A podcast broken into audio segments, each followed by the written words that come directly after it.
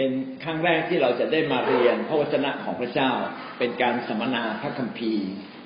บทเรียนนี้ชื่อว่าคริสตจักรแห่งความสมดุล เป็นศาสนศาสตร์ที่สำคัญมาก แล้วก็เป็นเรื่องที่อยากให้พวกเราสนใจกันให้เยอะ เป็นเป็นแบบเขาเรียกว่านามธรรม แต่ว่าถ้าเราเข้าใจก็จะมีผลต่อชีวิตของเรา ผู้เขียนได้พยายามเขียนยกเป็นรูปธรรม มีตัวอย่างที่ชัดเจนแล้วก็มีข้อพระคัมภีร์ที่สนับสนุน ดังนั้นถ้าเราตั้งใจฟังด้วยกัน ตั้งใจเรียนจริง ๆ แล้วก็ไปพร้อมกับข้าพเจ้านะครับจะต้องเปิดตำราไปด้วย ก็จะดีที่สุด ใครไม่มีตำราก็นู่นแหละนะครับ หาตำราตำราด้านหลัง เราจะเรียนทั้งหมดสองบทด้วยกัน บ่ายวันนี้เราจะเรียนหนึ่งชั่วโมงแรกก็คือบทที่หนึ่งนะครับ ให้เราอธิษฐานกับพระเจ้า ขอพระเจ้าได้ทรงอยู่ด้วยกับเราอวยพร การเรียนพระวจนะแห่งพระเจ้าที่จะเกิดผล ขอพระวิญญาณบริสุทธิ์ได้ทรงนำเรา อธิษฐานในนามพระเยซูคริสต์เจ้า บทที่หนึ่งได้พูดถึงความหมายของความสมดุลอยู่ในหน้าหนึ่งความสมดุลคืออะไร น่าคิดมากเลย ถ้าเราไปอ่านในพระคัมภีร์จะไม่มีคำนี้โดยตรง แต่ถ้าเราจะพยายามอนุโลมอธิบายอย่างดีที่สุดนะครับ ความสมดุลก็คือการไม่เอียงข้างไปด้านใดด้านหนึ่ง เราต้องการทั้งสองข้าง แต่ไม่เอียงข้างไปด้านใดด้านด้านหนึ่ง ได้พูดถึงตาช่างนะครับคำว่าสมดุลในพระคัมภีร์ในภาษาฮีบรูได้อธิบายถึงคำว่าตาช่าง ตาช่างเนี่ยก็คือมีสองแขนถูกไหมครับ แล้วสองแขนก็ถ่วงกัน มีการขยับเพื่อเกิดความสมดุล เกิดความสมดุล เพราะฉะนั้นเราจะเห็นว่าความสมดุลก็คืออะไร ความสมดุลก็คือของสองสิ่งที่สามารถที่จะถ่วงดุลกันได้พอดิบพอดีถ่วงดุลกันแล้วก็เกิดเกิดเกิดความเกิดความสมดุลขึ้นมา เกิดภาวะกลางขึ้นมาที่ดีที่สุด เกิดผลที่ดีที่สุดเที่ยงตรงที่สุด แบบนี้เขาเรียกว่าความสมดุล เป็นเหมือนภาพที่ภาพภาพหนึ่งมีภาพภาพหนึ่งมีสองสิ่งอยู่ด้วยกัน และสองสิ่งเนี้ยเขาเรียกว่าถ่วงดุลการพอดีเป็นความสมมาตรเป็นความสมมาตรเหมือนรถถ้ารถเนี่ยกำลังวิ่งแล้ววิ่งด้วยรถเราสี่ล้อก็วิ่งสี่ล้อมีสองล้อก็วิ่งสองล้อแล้วยังอยู่บนถนนได้ แบบนี้ก็เรียกว่าสมดุล ถ้าเราอยู่ในภาวะสมดุลจะเกิดอะไรขึ้นครับ ก็จะมีเสถียรภาพนะเสถียรภาพคือความมั่นความมั่นคงหมายความว่า ท่านจะเคลื่อนไปอย่างมีเสถียรภาพ ท่านจะเกิดผลอย่างมีเสถียรภาพ เกิดความมั่นคง มั่นคงก็คือแข็งแรง แต่ถ้าสมมติเราอยู่นิ่งๆไม่ขับเคลื่อนไปข้างหน้าแบบนี้นะครับ แบบนี้ไม่ใช่เป็นความสมดุล ความสมดุลหมายความว่าต้องอยู่ในในดุลยภาพแล้วก็เคลื่อนไปข้างหน้าด้วย มีการเกิดผล มีการเกิดผลและเคลื่อนไปข้างหน้า พระคัมภีร์ได้พูดถึงตัวอย่างหนึ่งในโคชียาบทที่เจ็ดข้อที่แปด โฮชียาบทที่เจ็ดข้อที่แปดได้พูดถึงเอฟราอิมเอาตัวเข้าปนกับชนชาติทั้งหลาย และเอฟราอิมก็เหมือนขนมปังปิ้งที่ไม่มีการพลิกกลับ ถ้าเราปิ้งขนมปังแล้วไม่พลิกกลับขนมปังไหมไหมครับขนมปังเนี่ยจะต้องไหมชีวิตของคนเอฟราอิมเป็นเผ่าหนึ่งของอิสราเอล พระเจ้าสั่งไว้ว่าอย่าไปแต่งงานกับชนชาติที่อยู่รอบข้าง แล้วเขาไปแต่งงานด้วย พี่น้องแล้วก็ไม่เคยหันหลังกลับมาจริง ๆ ถ้าเราทำผิดไม่หันหลังกลับ เราจะมาสู่ความสมดุลไม่ได้ ดังนั้นชีวิตเราเนี่ยต้องปรับให้เข้ามาสู่ความสมดุลเสมอ แน่นอน พระเจ้าอาจจะพระเจ้าได้สร้างโลกนี้มาอย่างดีเลิศและทุกสิ่งดีเลิศหมดแต่ในการดำเนินชีวิตของเราบางครั้ง เราอาจจะถูกบ้างผิดบ้าง ดังนั้นชีวิตคริสเตียนต้องปรับความสมดุล เมื่อโลกตกในความบาป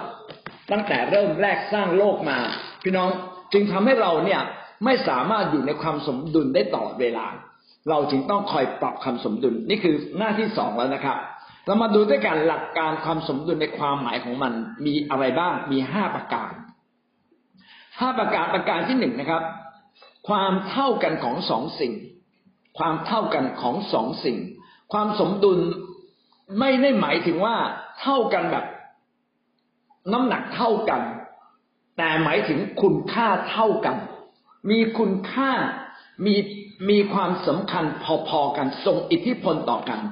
เป็นของสองสิ่งพระเจ้าจะสร้างแบบนี้ขึ้นมา พี่น้องสังเกตว่าในโลกที่พระเจ้าทรงสร้างนั้นมีความสมดุลถ่วงดุลกันอย่างดีเลิศเลยพระเจ้าสร้างมาอย่างสมดุลคือ มีสองสิ่งในเรื่องเดียวกันที่ตรงกันข้าม และพระเจ้าให้น้ำหนักพอๆกัน เรามาดูด้วยกันนะครับสองสิ่งที่ตรงกันข้ามและมีน้ำหนักพอๆกัน ก็คือมีคุณค่าพอๆกัน มีความสำคัญพอๆกันส่งอิทธิพลต่อกัน ลองดูตัวอย่างดังต่อไปนี้หนึ่งจุดหนึ่งนะความเท่ากันของสองสิ่ง ระหว่างความผิดบาปกับพระคุณแห่งความรอดอยู่ในหน้าสองนะครับหนึ่งจุดหนึ่งความผิดบาปกับพระคุณแห่งความรอดพี่น้องเมื่อมนุษย์ตกในความผิดบาป เราสามารถหลุดจากความบาปบาปผิดเหล่านั้นได้ไหมไม่ได้เลย ไม่ได้เลย ดังนั้นพระเจ้าจึงสร้างสิ่งใหม่ขึ้นมากับเรา เพื่อเราจะสามารถชนะความผิดบาปเป็นพระคุณของพระเจ้า เห็นไหมครับว่า ขณะที่มนุษย์ตกในความบาป พระเจ้าก็หาวิธีการที่มนุษย์ได้รับความรอดคือหลุดออกจากบาปไม่เห็นไหมครับว่า มันมีการถ่วงดุลกันระหว่างความบาปซึ่งนำไปสู่ความตาย กับความรอดซึ่งนำไปสู่ชีวิต นี่แหละคือหลักการของพระเจ้าเพราะพระเจ้าเองจึงพยายามที่จะให้เราได้เข้าใจในสิ่งเหล่านี้ว่า ในโลกเนี่ยมันมีลักษณะพิเศษ แต่ว่าพระเจ้าได้จับความสมดุลไว้เรียบร้อยแล้วในเรื่องใหญ่ของมนุษย์ที่ต้องเผชิญคือความบาปและความตาย พระเจ้าก็จัดเตรียมเลยครับ จัดเตรียมเรื่องพระคุณและความรอดให้กับเรา โรมบทที่หกข้อที่สิบสามได้พูดถึงเรื่องนี้ เพราะว่าค่าจ้างของความบาปคือความตายแต่ของประทานจากพระเจ้าคือชีวิตนิรันดร์ในพระเยซูคริสต์เมื่อมีความตายพระเจ้าปรับความสมดุล ให้เกิดชีวิตขึ้นมา เห็นไหมครับว่าบางเรื่องเราทำไม่ได้ เราจะไปปรับความสมดุลเองไม่ได้ แต่พระเจ้าผู้ประเสริฐได้จัดเตรียมสิ่งนี้ให้กับเราแล้ว ความตาย เป็นสิ่งที่มนุษย์ต้องเผชิญ และมนุษย์แก้ไขไม่ได้ พระเจ้าจึงทำไง พระเจ้าจึงมากู้เรา ให้สมกับน้ำหนักของความตายที่มนุษย์ยอมแพ้และสู้มันไม่ได้ มนุษย์ไม่มีใครสู้ความตายได้ แต่พระเจ้าจัดเตรียมทางออกคือความรอด เห็นไหมครับว่าการจัดเตรียมของพระเจ้านั้นประเสริฐ การจัดเตรียมของพระเจ้านั้นยิ่งใหญ่จริง ๆ เราจึงต้องเรียนรู้ว่า พระเจ้ามีน้ำพระทัยอย่างไร พระเจ้าจัดความสมดุลในแต่ละเรื่องอะไรไว้บ้าง ซึ่งเดี๋ยวเราจะเรียนต่อไปหนึ่งจุดสองนะครับสองสิ่งที่เท่ากันนี้หมายถึงอะไร เช่น ความรักที่พระเจ้ามีกับเรา พี่น้องถ้าพระเจ้ามีความรักกับเรา เราก็สมควรที่จะรักพระเจ้า เช่นนั้นเหมือนกัน พระเจ้าเรียกร้องเรา อันนี้เราต้องทำเองละไม่เกี่ยวกับพระเจ้าทำแต่พระเจ้าบอกว่า ถ้าท่านได้รับมาก ก็สมควรจะแจกจ่ายไปมาก ถ้าท่านได้รับความรอด ท่านก็สมควรที่จะทำสิ่งที่ยิ่งใหญ่ ก็คือแจกจ่ายคนอื่น ช่วยเหลือคนอื่น จึงเป็นเรื่องของการเชื่อฟังที่พี่น้องต้องเชื่อฟังพระเจ้าและรักคนอื่น มัทธิวบทที่ยี่สิบสองข้อสามสิบเจ็ดพระองค์ทรงตรัสตอบเขาว่า จงรัก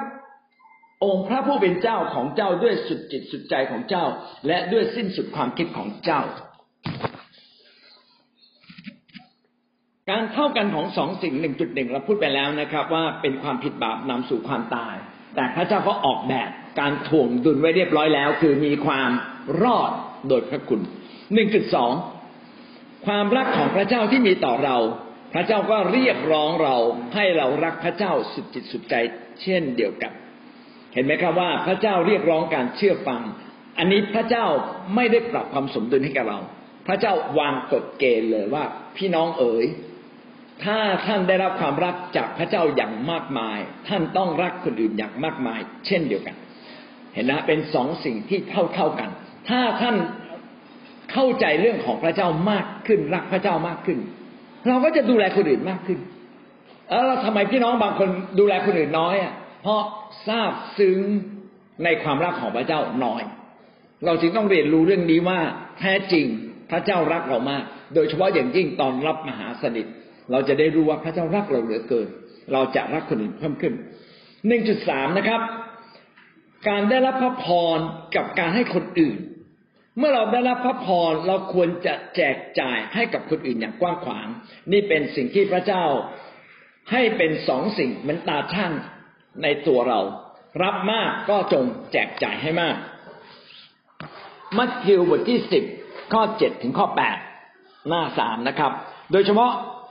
ประโยคสุดท้ายที่บอกว่า ท่านทั้งหลายได้รับเปล่าๆจงให้เปล่าๆคริสเตียนจึงเป็นคนให้ที่แปลกประหลาดกว่าคนอื่น ก็คือว่า ผมให้แม้คุณจะตอบแทนผมได้ ก็ดี ไม่ได้ก็ไม่เป็นไร เพราะว่าเราได้มาเปล่าๆ เราจึงให้ไปเปล่าๆ ดังนั้นเวลาเราให้กับคนน่ะ พี่น้องเราจึงต้องให้เหมือนที่พระเจ้าให้กับเรา และเราไม่คาดหวังว่าเขาต้องทำดีตอบกับเรา เราจึงไม่ผิดหวังเลย กับพี่น้องว่าเราทำดีกับเขา แล้วเขารู้สึกเฉยๆกับเรา พี่น้องครับ เมื่อตอนที่เราไม่เข้าใจเรื่องพระเจ้า เราก็เฉยๆกับพระเจ้าเหมือนกันจริงไหมครับแต่วันนี้เราเข้าใจมากขึ้นเราก็รักคนอื่นมากขึ้นนะเห็นไหมว่านี่คือเรื่องความเท่ากันของสองสิ่งหนึ่งจุดสี่นะครับ เห็นแก่ประโยชน์ส่วนตน แล้วก็เห็นแก่ประโยชน์ส่วนรวมในเวลาเดียวกัน พระเจ้าอยากเรียกร้องเราว่าอย่าเห็นแก่ประโยชน์ตนเองฝ่ายเดียว แต่มีสองสิ่งครับสองสิ่งคือต้องเห็นแก่คนอื่นด้วย ดังนั้นทุกครั้งที่เราเห็นแก่ตนเอง ก็จงคิดถึงคนอื่น คิดถึงคนอื่น นี่คือสิ่งที่พระเจ้าอยากบอกเรา นี่เป็นหลักการพิเศษจริง ๆ ว่าทำไมหลายคนอยู่ในโลกนี้ไม่มีความสุข ท้จริงพระเจ้าได้ออกแบบชีวิตเรามาให้อยู่กับคนอื่นด้วย อยู่กับคนอื่น เราไม่ได้อยู่คนเดียว ไม่มีใครอยู่คนเดียวแล้วมีความสุขนะ นอกจากเขาฝืน ฝืนอยู่ตลอดเวลา เวลาคุณป่วย เอาแค่ว่าหลังเนี่ยข้างหลังคัน หลังคันก็ยังเกาไม่ถึงเลย ก็ต้องมีบางสิ่งบางอย่างหรือคนอื่นมาช่วยเราเนี่ยเราอยู่ในสังคมตั้งแต่เกิดมา เราก็ไม่ได้เกิดเองไม่เหมือนอ สัตว์ใช่ไหมครับ วัวเกิดมาปั๊บลูกเดินได้แหละเดี๋ยวนั้นเลย ปลานี่นะ พอถ้าคลอดออกมาเป็นตัว ปลามันว่ายน้ำได้เลยไม่ต้องสอนว่ายน้ำแต่มนุษย์ไม่ได้นะครับ เด็กเกิดมายังต้องมีการดูแลเห็นไหมพระเจ้าออกแบบเราให้เป็นชุมชน ให้เป็นการช่วยเหลือกันและกัน ดังนั้นถ้าเราสนใจตัวเราอย่างเดียว โดยไม่สนใจคนอื่น ให้เท่าๆกันเราผิดเหมือนกัน ดูแลแต่ลูกเราแต่เราไม่ดูแลสังคมไม่ดูแลชุมชนผิด เพราะเกิดในสังคมเขาเป็นสังคมยาเสพติด ลูกเราอยู่ในสังคมนี้ก็ต้องติดยาเสพติดแน่นอน ดังนั้นเราจึงดูแลสองสิ่งนี้ให้เท่าเทียมกัน ตัวเราเองรับผิดชอบตัวเราอย่างดี สังคมทำสุดความสามารถ และพระเจ้าจะใช้เราคนของพระเจ้าแบบนี้เนี่ยนะครับ ให้ทำอย่างสุดความสามารถ เรื่องนี้มีบันทึกไว้ในพระคัมภีร์มาระโกบทที่สิบสองข้อสามสิบถึงข้อสามสิบเอ็ดพวกท่านจงรักพระเจ้าด้วยสุดใจของเจ้าของท่านด้วยสุดความคิดสุดกำลังของท่าน และบัญญัติข้อที่สองคือจงรักเพื่อนบ้านเหมือนรักตนเอง เห็นไหมครับน้ำหนักที่พระเจ้าให้ พระเจ้าไม่ได้บอกว่า รักเพื่อนบ้านบ้าง ไม่มีคำนี้เหมือนรักตัวเอง โอ้โหน้ำหนักเท่ากันเลยเห็นไหมนี่คือความสมดุล ถ้าเราสามารถรักคนอื่น เหมือนรักตัวเราเอง พี่น้องจะเป็นคนที่มีความสุขมากเลย ดังนั้น คริสเตียนน่าจะเป็นคนกลุ่มแรกที่มีผลต่อสังคมทำให้สังคมดีขึ้น อยากยกตัวอย่างประเทศ สแกนดิเนเวียนะอยู่ทางเหนือสุดเลยใกล้ๆกับโซเวียต มีสี่ประเทศนะครับ ฟินแลนด์นอร์เวย์สวีเดนเดนมาร์ก พี่น้องในคริสตจักรที่นั่นเนี่ยเขาดูแลคน ดูแลคนยากลำบาก ดูแลคนจน สุดท้ายเนี่ย ทางคิสตจักรคิดว่าเขาจะดูแลแบบนี้มันจะดูแลไปทั้งประเทศได้อย่างไรเขาเลยไปคุยกับพรรคการเมืองต่างๆ สุดท้ายพรรคการเมืองยอมรับหลักการของพระเจ้าในเรื่องนี้คือดูแลคนอื่นสี่ประเทศนี้เป็นประเทศที่เห็นใจและดูแลสมาอาคนในคนในประเทศอย่างดีเลย สังคมของเขาจึงเป็นสังคมที่เข็นแก่คนอื่น ๆ มีความเท่าเทียมกัน นี่คือสิ่งที่ดีที่สุดแล้วสังคมของเขาเป็นสังคมที่มีความสุขอย่างแท้จริง ผมอยากจะให้พี่น้องได้เข้าใจประเด็นนี้ ถ้าเราเอาแต่เรื่องส่วนตัวไม่สนใจส่วนรวม พี่น้องเราดำเนินชีวิตผิดนะคนเอเชียจะเข้าใจเรื่องนี้น้อยกว่าคนตะวันตก ซึ่งมีวัฒนธรรมแบบของคริสเตียน แต่วันนี้ ความคิดแบบคริสเตียนเริ่มเพิ่มขึ้น และเป็นความคิดที่สอดคล้องกับสังคมโลกจริงๆนะหลายคนจึงดำเนินหลักการใหม่ก็คือเห็นแก่ประชาชน เห็นแก่คนส่วนรวม 1.5 นะครับ เท่ากันในสองสิ่งนี้เป็นอย่างไรบ้าง การรับใช้พระเจ้ากับการจัดสรรสิ่งจำเป็น ถ้าท่านรับใช้พระเจ้า มันจะมีน้ำหนัก ท่านรับใช้พระเจ้ามากเท่าไหร่ พระเจ้าก็จะจัดสรรให้กับท่านมากเพียงนั้น หรืออาจจะมากกว่านั้น หลายคนคิดว่าการลงทุนกับพระเจ้าเป็นการขาดทุน ถ้าอ่านตรงนี้แล้วพี่น้องจะรู้เลยว่าพระเจ้าจัดความสมดุลไว้เรียบร้อยแล้ว ท่านลงทุนกับพระเจ้าหนึ่งบาท อย่างน้อยท่านได้ทดแทนหนึ่งบาทตอบแทนแน่นอน และมีแต่จะมากกว่า ถ้าเราเข้าใจแบบนี้แล้ว พี่น้องก็จะได้รู้เลยว่าจริง ๆ ชีวิตเราเนี่ยต้องปรับความสมดุลให้ใกล้เคียงกับพระเจ้ามากขึ้น ที่เรานึกว่าเราดีนักดีหนาเนี่ย พี่น้องไปเทียบกับพระเจ้าก่อนเทียบกับหลักการพระเจ้าว่าหลักการพระเจ้าเราเรียกร้องเราเสมอกับหลักการของพระเจ้าจริง ๆ มัทธิวบทที่หกข้อสามสิบสามจึงกล่าวแก่เราว่า แต่ท่านทั้งหลายจงแสวงหาแผ่นดินของพระเจ้าและความชอบธรรมของพระองค์ก่อนแล้วพระองค์จะทรงเพิ่มเติม สิ่งทั้งปวงเหล่านี้ให้ ถ้าเราได้ดูแลกิจการงานของพระเจ้าของส่วนรวมด้วยความรักที่มอบถวายแด่พระเจ้า พี่น้องจะไม่อดตาย พี่น้องจะมีและมากเกินความเข้าใจหนึ่งจุดหกนะครับ การเท่ากันของสองสิ่ง ก็คือถ้าท่านเสียสละท่านจะได้รับการชดเชยหน้าสี่ถ้าท่านเสียสละพระเจ้าจะให้ท่านได้รับการชดเชย นี่คือกฎเกณฑ์ แห่งความสมดุลที่พระเจ้าวางไว้ ตัวอย่างเช่นพระเยซูคริสต์ในฟิลิปปีบทที่สองข้อห้าถึงข้อสิบเอ็ดพระเยซูคริสต์ถ่อมใจจนถึงที่สุด เมื่อพระเยซูคริสต์นั้นฟื้นพระชนขึ้นมา พระเจ้าจึงยกพระเยซูให้สูงที่สุด เห็นไหมครับว่าถ่อมใจไปวายพระชนที่กางเขนดูเหมือนต่ำต้อยที่สุดเนี่ยเป็นการเสียสละอย่างเต็มที่ แต่เมื่อเวลาพระเจ้ายกพระเจ้าให้รางวัล พระเจ้าก็ยกขึ้นสูงสุด นี่คือหลักการเป็นธรรมของพระเจ้า นี่คือความสมดุล ผู้ที่ติดตามพระเยซูคริสต์จะเป็นอย่างไรบ้าง มัทธิวบทที่สิบเก้าข้อที่สิบเจ็ดถึงข้อที่สิบเก้าโดยเฉพาะข้อที่สิบเก้าผู้ใดได้สละบ้านหรือพี่น้องชายหญิงหรือบิดามารดา หรือลูกหรือไรนา เพราะเข็นแก่นามของเราคู่นั้นจะได้ผลร้อยเท่า และจะได้ชีวิตนิรันดร์ด้วย เราได้เสียสละไป พระเจ้าบอกว่าท่านจะได้ผลร้อยเท่า คือมากกว่าเดิม จริง ๆ มากกว่ามากกว่าที่เราถวายอีกนะ มากกว่าที่เราเสียสละ แล้วอะไรเกิดขึ้นอีกอะเรายังได้ชีวิตนิรันดร์การให้ของเราก็จะทำให้เราได้รับนะครับพี่น้องก็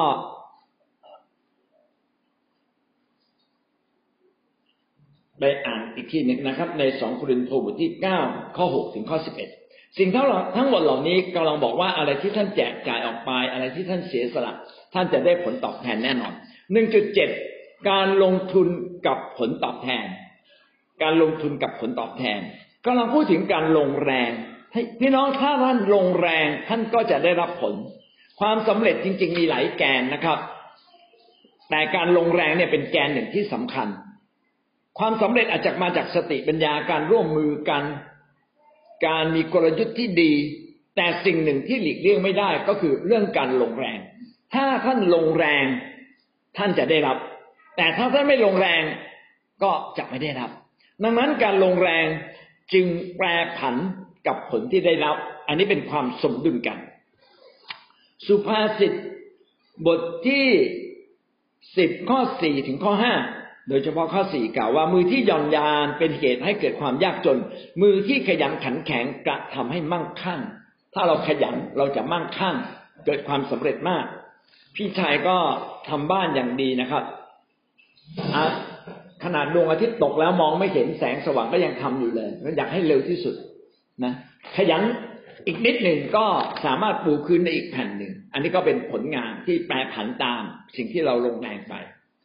นี่คือประการที่หนึ่งนะครับ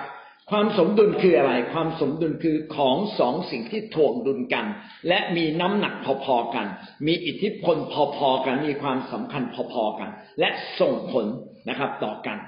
ประการที่สองความเหมาะสมกับกาลเทศะความสมดุลนั้นไม่ได้เกี่ยวกับว่าเป็นการส่งอิทธิพลต่อกันเท่านั้น ยังมีเรื่องของกาลเวลากับสถานที่อยู่ด้วย เราจะเห็นได้ว่าทุกสิ่งที่พระเจ้าทรงสร้างนั้น มีคำว่าการเวลากับมีสถานภาพสองสิ่งเนี้ยเป็นสิ่งที่เกี่ยวโยงกันนะแล้วก็พึ่งพากันและกัน พัฒนากันไป แบบนี้เขาเรียกว่าการสมดุล เรามาดูสิ่งที่พระเจ้าทรงสร้างในปฐมกาลในปฐมกาลจะเห็นว่าพระเจ้าสร้างหลายสิ่งหลายอย่าง ในหลายสิ่งหลายอย่างนี้ สามารถที่จะอยู่ด้วยกันได้ พึ่งพากัน ทวงดุลกัน ส่งเสริมต่อกัน ในปัญญาจารย์เขียนไว้อย่างนี้นะครับ ว่าทุกอย่างมีการเวลาข้อบทที่สามข้อหนึ่งถึงข้อสิบเอ็ดบอกว่า มีฤดูกาลสำหรับทุกสิ่ง ข้อสองบอกว่ามีวาระการเกิดวาระการตาย มีวาระการฆ่าวาระการรักษาให้หาย มีวาระการร้องไห้และวาระหัวเราะ แม้ว่าโลกนี้จะอยู่กันอย่างกลมกลืนและหนุนเนื่องต่อกัน แต่ทุกสิ่งมีเวลาของมัน ทุกสิ่งมีสถานภาพของมัน ถ้าเราอยากจะเป็นคนที่ประสบความสำเร็จเราก็ต้องเรียนรู้ ว่าการเวลาอะไรเหมาะกับอะไร เราต้องสนใจเรื่องการเวลา เช่น ฤดูกาลถ้าเป็นฤดูร้อน พี่น้องต้นไม้ก็ต้องผลัดใบ และฤดูฝนต้นไม้ก็เติบโต แต่ละอย่างมีลักษณะพิเศษของมัน ถ้าเราอยากจะเป็นคนที่ประสบความสำเร็จ พี่น้องก็ต้องสนใจว่า เวลานี้เป็นเวลาอะไรของคนคนนั้น เวลานี้เป็นเวลาอะไรของคริสตจักร เช่นเราตั้งคิดจักรใหม่ๆ แน่นอนเลยเกิดวาระของคิดจักรคือกำลังโต จะมีความไม่เข้าใจกันบ้าง จะมีความขัดแย้งกันบ้าง อดทนอีกสักระยะหนึ่ง ความเป็นน้ำหนึ่งใจเดียวกันจะเกิดขึ้นเราก็จะอดทนเราก็จะไม่คิดว่าเอ๊ะทำไมพระเจ้าไม่อยู่กับเรานะครับ เมื่อเรามา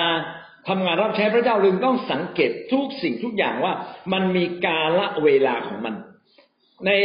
สดุดีบทที่เก้าสิบข้อสิบสองเก้าสิบข้อสิบสองบอกว่า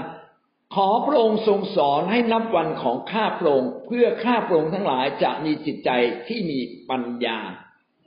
ถ้าเราเข้าใจการเวลาของสิ่งต่างๆ พี่น้องเราก็เป็นคนมีปัญญา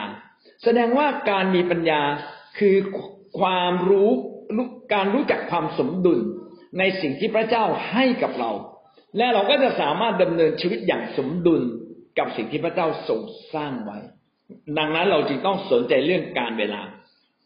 มาระโกบทที่สิบสามข้อยี่สิบแปดถึงยี่สิบเก้าได้พูดถึงต้นมะเดื่อ แสดงว่าต้นมะเดื่อมีฤดูของต้นมะเดื่อ เมื่อไหร่มันจะออกดอกออกผลจริงไหมครับ เอเมน เอเฟซัสท้ายสุดนะครับ เอเฟซัสบทที่ห้าข้อสิบห้าถึงข้อสิบเจ็ด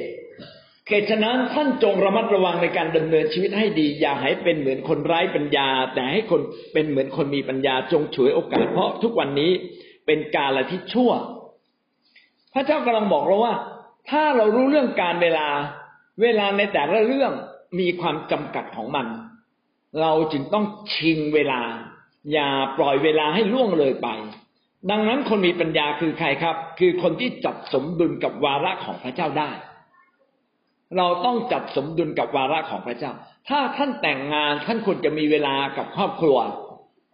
ถ้าเราดูแลแกะ เราก็ต้องแบ่งเวลามาดูแลแกะ เพราะมีเวลาของสิ่งเหล่านั้น จริงไหมครับ เนี่ยคือดังนั้นถ้าเราเข้าใจสิ่งพวกนี้เราก็จะสามารถปรับตัวเราได้อย่างดี อย่าให้มีใครฝืนกาลเทศะของพระเจ้าจนเกินไปนะครับเอเมนนั่นคือสิ่งที่สองเราต้องเรียนรู้เรื่องการเวลาความเหมาะสม อะไรต้องรีบเร่ง อะไรต้องรีบทำอะไรต้องรอคอย เมื่อเราเข้าใจสิ่งเหล่านี้แล้ว เราก็จะสามารถทำทุกสิ่งอย่างสมดุลได้ดียิ่งขึ้น ประการที่สามความสมดุลคือความพอดีพอเหมาะ ความพอดีพอเหมาะ ความสมดุลที่แท้จริงก็คือว่าเราต้องจัดจัดสัดส่วนให้มันเหมาะกับสภาพต่างๆ เช่นในหลักการของพระเจ้าในพระคัมภีร์เดิมนะครับ พระเจ้าได้พูดถึงการกำหนดราคาของการบนว่าผู้ชายต้องเสียค่าบนเท่าไหร่ผู้หญิงเสียเท่าไหร่ มีการกำหนดอย่างเหมาะสม แสดงว่าอะไรที่มันพอเหมาะพอสม กับสภาพเป็นสิ่งที่เราต้องเรียนรู้ ถ้าพี่น้องจะเป็นคนหนึ่งที่ปรับสมดุลเก่ง ที่อยากจะเรียนรู้ว่าความสมดุลพระเจ้าคืออะไร เราก็ต้องศึกษาแต่ละเรื่องไม่เพียงแต่เวลา แต่ความพอเหมาะพอสมในเรื่องนั้นๆ คืออะไรกันแน่ ในสุภาษิตบทที่25ข้อ16ถึงข้อ17นะครับ อยู่ในหน้าที่9นะครับสุภาษิต25ข้อ16 17ได้บอกว่า ถ้าเจ้าพบน้ำพึ่งจงกินแต่พอดี เกรงว่าเจ้าจะอิ่มและอาเจียนออกมา โอ้น้ำพึ่งก็เป็นสิ่งที่ใครๆก็ชอบจริงไหมสิ่งที่ใครๆก็ชอบ แต่ว่าเรากินน้ำพึ่งเยอะเกินไปเป็นไง โอ้ปวดท้องแย่เลย แล้วก็อ้วนด้วย ก็ต้องกินแต่พอดีเอเมนข้อสิบเจ็ดบอกว่า จงให้เท้าของเจ้าอยู่ในเรือนเพื่อนบ้านของเจ้านานๆผลหนึ่ง เกรงว่าเขาจะเหน็ดเหนื่อยเพราะเจ้าและเกลียดชังเจ้า เราจะไปขอความช่วยเหลือจากใครขอไปพึ่งพาจากใครเนี่ย พี่น้องอย่าบ่อยนานๆครั้งไม่เป็นไร แต่ไปบ่อย ๆ เป็นไง ไม่เหมาะสมเห็นไหมมีความพอดิบพอดี เนี่ยเราต้องสนใจทุกสิ่งมีความพอดิบพอดีของเขาถ้าท่านแต่งงานท่านควรจะรู้ว่าคุยแบบไหนภรรยาฉันจะรู้สึกว่ามากเกินไปพอดีของเขาคือแค่ไหนนะพี่ต้นต้องรู้นะ ผมนี่ต้องรู้นะว่ากับภรรยาเนี่ยผมจะคุยแค่ไหนพอ คุยมากกว่านี้ไม่ได้เนะเออนะพี่ชายรู้ป่ะเนี่ย ต้องรู้นะครับเนี่ยกับภรรยากับลูกเราก็เหมือนกันนะไม่ใช่ลูกทุกคนเหมือนกัน กับลูกคนนี้คุยเรื่องแบบเนี้ยคุยได้นานแค่ไหนนะถ้าเราไม่เรียนรู้พี่น้องไม่มีความพอดีขาดความสมดุลในชีวิตเหมือนกัน กับคิดจักก็เหมือนกัน เรารู้ว่าลูกแกะแต่ละคนแน่นอนนิสัยต่างกัน แต่ความพอดี ที่จะท้าทายเขาคือเท่าไหร่ เนี่ยเราก็ต้องรู้ ถ้าเรารู้เราก็สามารถพบความสมดุลแห่งความสำเร็จ ความสมดุลก็คือไม่ได้หยุดนิ่ง มันเคลื่อนไปเคลื่อนไปเกิดผลมากขึ้นมากขึ้น เพราะฉะนั้นความพอดีของเราต้องหาให้เจอว่า กับคนคนหนึ่งความพอดีคืออะไร กับคนนี้ความพอดีก็คืออะไร เหตุการณ์นี้ความพอดีคืออะไร ก็ขอให้เราได้เข้าใจในสิ่งเหล่านี้ด้วย แล้วถ้าเราเข้าใจอีกว่าการละเวลาเมื่อไหร่ควรจะพูด เมื่อไหร่ควรจะทำสุดยอด สิ่งที่สี่นะครับ ความมีเสถียรภาพที่ก้าวหน้าและยั่งยืน ความสมดุลหมายถึงว่าการขับเคลื่อนไปข้างหน้าอย่างยั่งยืน มีความเสถียรภาพคือ ไม่เสถียรภาพในที่นี้ก็คือหมายความว่า ไม่ยุ่งเหยิง แล้วก็ไม่พลิกผัน มั่ว ไม่สับสน แต่มีการก้าวไปข้างหน้าอย่างยั่งยืน ความสมดุลในพระเจ้าก็คือทำอย่างไรให้เราสามารถเคลื่อนไปข้างหน้าอย่างยั่งยืนและเกิดผลจริง ๆ เช่นในการเดินกับพระเจ้านั้น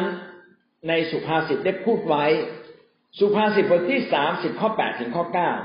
ในหน้าเก้านะครับ สุภาษิตสามสิบข้อแปดถึงข้อเก้าได้บอกว่า ขอให้ความมุสาและความเท็จไกลจากข้าพระองค์ขออย่าประทานความยากจนหรือความมั่งคั่งแก่ข้าพระองค์ขอเลี้ยงข้าพระองค์ด้วยอาหารที่พอดีแก่ข้าพระองค์เกรงว่าข้าพระองค์จะอิ่มและปฏิเสธตรงแล้วพูดว่าพระเจ้าเป็นผู้ใดเล่า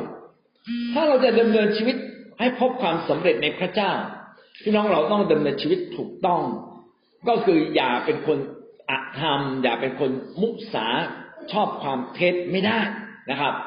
แล้วสิ่งที่เขาขอจากพระเจ้าคืออะไรเขาบอกว่า อย่าให้จนเกิน อย่าให้รวยเกิน รวยเกินอาจจะลืมพระเจ้า จนเกินอาจจะไปทำบาปเห็นไหมการดำเนินชีวิตนั้น ไม่สามารถมีความเสมอ สม่ำเสมอเออเสถียรภาพคือความเสมอสม่ำเสมอในการก้าวไปกับพระเจ้า พี่น้องต้องขอพระเจ้า เพื่อเราจะมีความสม่ำเสมอในการเดินกับพระเจ้าแล้วก้าวหน้าขึ้นก้าวหน้าขึ้น แสดงว่าเราปรับสมดุลได้ แต่ถ้าเราไม่ไม่ดำเนินชีวิตถูกต้อง พี่น้องเราผิดสมดุลทันทีเลย พระเจ้าขอความร่ำรวย ขอความร่ำรวย พี่น้องขอความร่ำรวยขณะที่เราเองไม่ได้รักพระเจ้า วันหนึ่งพลาดเลยนะครับ เราขอความร่ำรวยรวยโดยที่เราไม่ชอบถวายพลาดเหมือนกันนะเราขอให้มั่งมีมีอุดความอุดมสมบูรณ์มากมากมากมากขณะที่เราขอเราก็ต้องทำลืมพระเจ้าไปได้เหมือนกันนะครับ เห็นไหมครับว่า การที่พระเจ้าจะอวยพรเราแล้วเราจะเติบโตกับพระเจ้า ไม่ได้ขึ้นกับสิ่งที่พระเจ้าอวยพรและตามที่เราขอเท่านั้น แต่เป็นการปรับชีวิตให้ถึงความสมดุลที่สามารถ เติบโตกับพระเจ้า ได้อย่างสม่ำเสมอ ไปได้เรื่อยๆนี่แหละคือสิ่งที่ถูกต้อง เพราะฉะนั้นชีวิตของเรานั้นต้องระมัดระวังอย่าผิดความสมดุล แต่ต้องมีความสมดุลที่เติบโตขึ้นก้าวหน้าขึ้นอย่างยั่งยืนกับพระเจ้า พระเจ้าหน้าสิบนะครับ พระเจ้าทรงสร้างโลกนี้ให้มีความเจริญเติบโตก้าวหน้าอย่างยั่งยืนปฐมกาลบทที่สองข้อยี่สิบถึงข้อยี่สิบเอ็ด ถ้าหากพี่น้องได้ดูการทรงสร้างอย่างเหมาะสม พระเจ้าสร้างโลกขึ้นมา พระเจ้าให้มีน้ำก่อน หลังจากนั้นจึงมีพื้นดิน ถูกไหมครับ แล้วพระเจ้าจึงสร้างพืชผักขึ้นมา แล้วหลังจากนั้นจึงสร้างมนุษย์ พระเจ้าสร้างโลกนี้ให้มีอาหารก่อน แล้วจึงมีมนุษย์ และพระเจ้าให้ห่วงโซ่อาหารเกิดขึ้นด้วยตัวกันเอง ไม่ต้องมีใครมากำกับเลยว่า เอ้ยพืชต้องโต เพื่อสัตว์จะได้กิน สัตว์เอ๋ยกินพืช เดี๋ยวสัตว์จะได้เป็นอาหารของมนุษย์ทวงดุลกันเอง เกิดความสมดุล เพื่ออะไรในเพื่อมนุษย์สามารถได้รับการเลี้ยงดูจากพระเจ้า และมนุษย์มนุษย์ก็สามารถมาปกครองสิ่งเหล่านี้และใช้ประโยชน์จากสิ่งเหล่านี้ได้พี่น้องครับพระเจ้านั้นได้สร้างความสมดุลอย่างยั่งยืนไว้เรียบร้อยแล้ว ถ้าเราดูธรรมชาติพี่น้องก็ต้องกลับมาดูตัวเอง และชีวิตในการเดินกับพระเจ้า ชีวิตในการรับ ใช้พระเจ้าเราจะยั่งยืนได้อย่างไร พระเจ้าปรารถนาการรับใช้อย่างยั่งยืนในชีวิตของท่านด้วยนี่เราจึงต้องกลับมาจัดสรรตัวเราเองว่ามีอะไรที่เราต้องแก้ไขปรับปรุง เราจะให้เวลากับแต่ละสิ่งอย่างเหมาะสมได้อย่างไร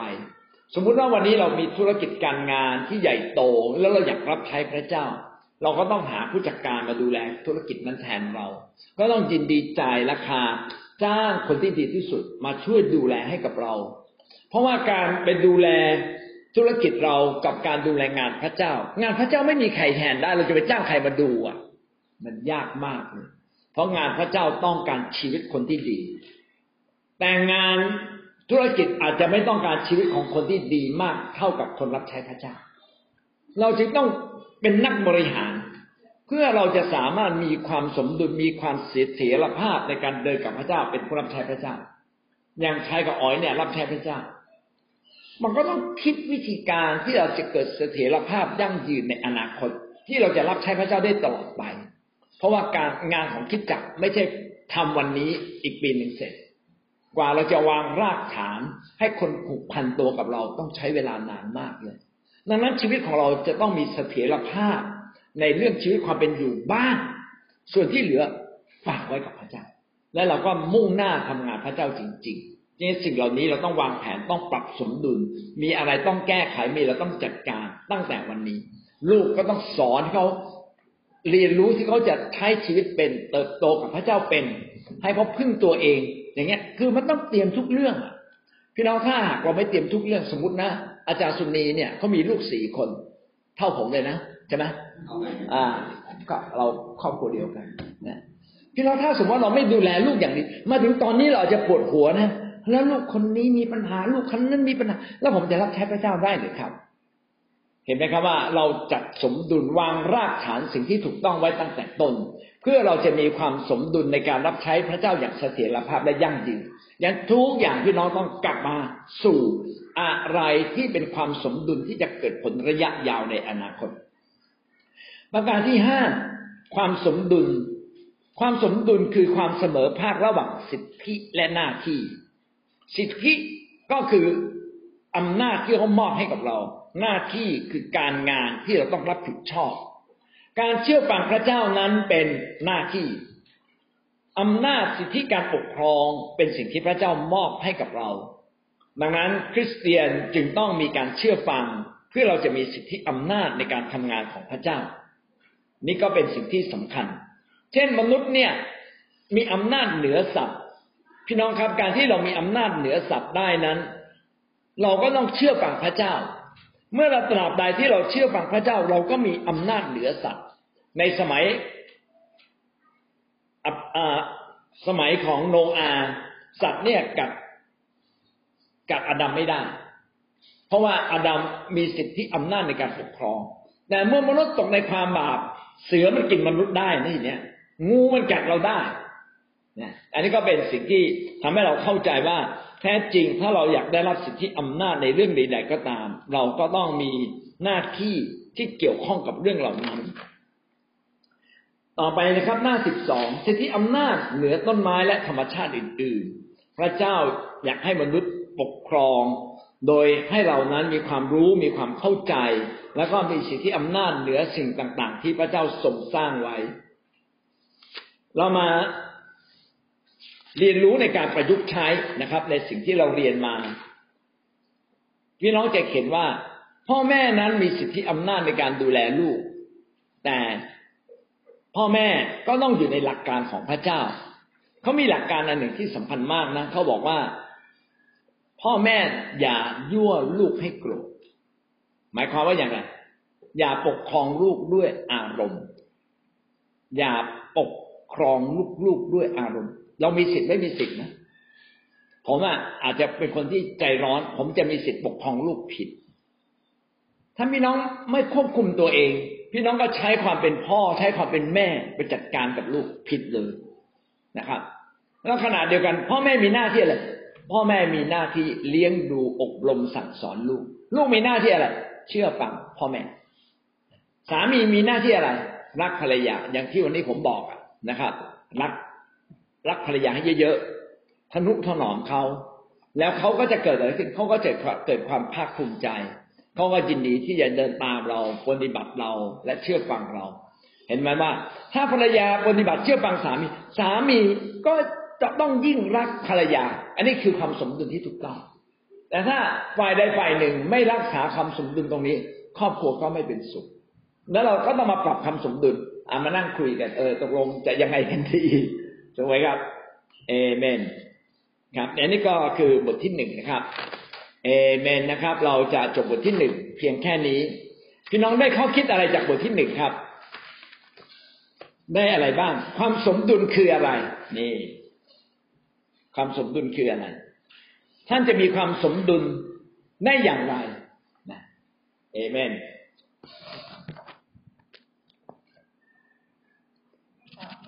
ครับ